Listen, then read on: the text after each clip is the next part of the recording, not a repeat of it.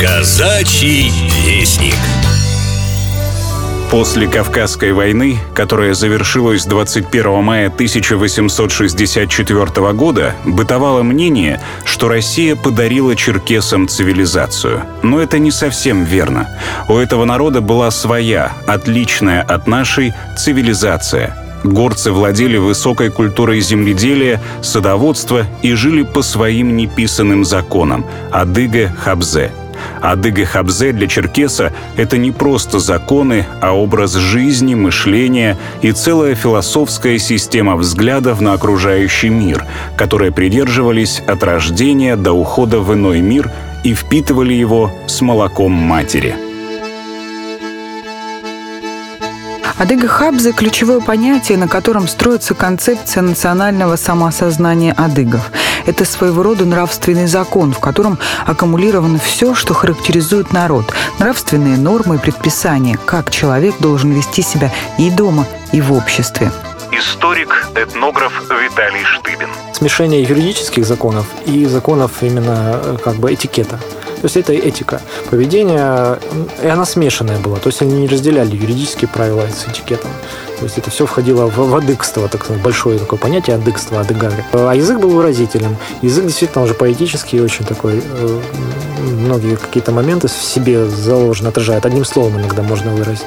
И вот эти слова, они заложены в адыга хабзасе. Эти правила, в которых есть как нормы обычного права, так и моральные принципы, определяющие поведение отдельного человека и нормы жизни общества в целом, нигде не записаны. Они существовали всегда и существуют сегодня, но при этом не остаются неизменными. Об этом гласит народная поговорка «Хабзы не носят на кончике языка», что означает «о нем не говорят». Его соблюдают, и сегодня, конечно, проблема то, что, ну, во-первых, в принципе, в современном мире сложно соблюдать такое качество правил. Это хорошо для маленького общества, такого традиционного. А, ну, есть такая волна сейчас возрождения дыкства, ну, по крайней мере, какой-то реформации его, что ли, для того, чтобы какие-то часть правил люди э, их им следовали, порядочности, воспитанности, такой вот э, какой-то справедливость. Адыга Хабзе держится на нескольких китах. Честь, добропорядочность, честность, правдивость, стыд, умение вести себя в обществе, чуткость, внимательность, уважение и многое другое. Ну, э, они, наверное, основополагающие для всех в мире, просто они очень подробно расписаны. Да, то есть если брать мужество, например, мы мужество понимаем, что ну вот в бою там устоять. А здесь мужество, мужество, допустим, сказать свое слово, когда оно будет э, нужно. Именно, допустим, выступить, гражданское мужество, перед э, несправедливостью выступить правильно и побороть ее, даже несмотря на то, что ты можешь погибнуть. Допустим, мужество мужество там, допустим, борьбы с, знаю, с болезнью, мужество в том, чтобы защищать гостя.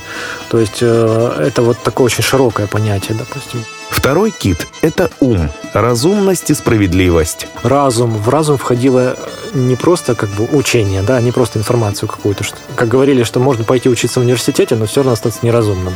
Потому что просто будешь багажом знаний, который без, никак не применяется. А может, разум в данном случае умение э, ораторствовать, умение сказать мудрую мысль, которая подойдет к делу. Просто не, не пустословить допустим, э, пошутить, но не, ну, как бы вот не перейдя грань определенную какую-то. В принципе, ораторство очень развито было в черкесском обществе. Письменной-то не было письменности. И с детства детей учили выступать. То есть, потому что во взрослом обществе, именно в горных племенах, там же на советах все решалось, хосе. Естественно, умение вот выступить так, чтобы с речью, чтобы тебя услышали, зауважали, как бы, твое решение приняли, вот это было очень важным моментом. А почтительность, как правило, это касалось ну, уважения к старшему, да, то есть старший вообще, в принципе, был такой фигурой беспрекословной, и э, даже есть такая так, как шутка, анекдот, что однажды вот подошел младший к старшему, попросил сигарет. А старший отдал ему пачку и сказал, забирай все. Вот, а почему? Говорит, ну, я, говорит, перестану курить с этого момента, понимая, что именно вот эта моя привычка привела к тому, что ты меня не уважаешь. Ты вот так подошел беспардонно ко мне, к старшему.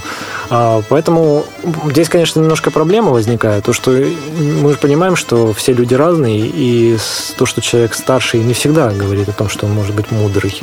Но тоже на этот момент был ряд таких правил, которые регулировали некого рода глупость. Если человек себя глупо вел или был злой в жизни, постоянно относился плохо, не помогал, то он, в принципе, не, уже, не обладает уважением в обществе, и на него не распространяются уже эти правила почтения.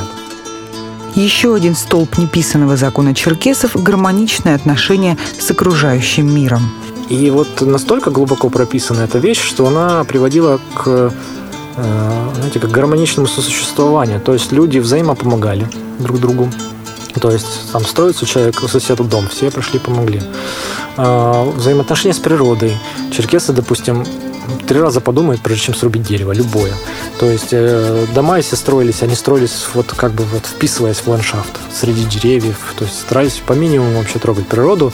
Считалось, что это излишне э, уничтожать любую жизнь, даже растительную, э, без какой-то надобности.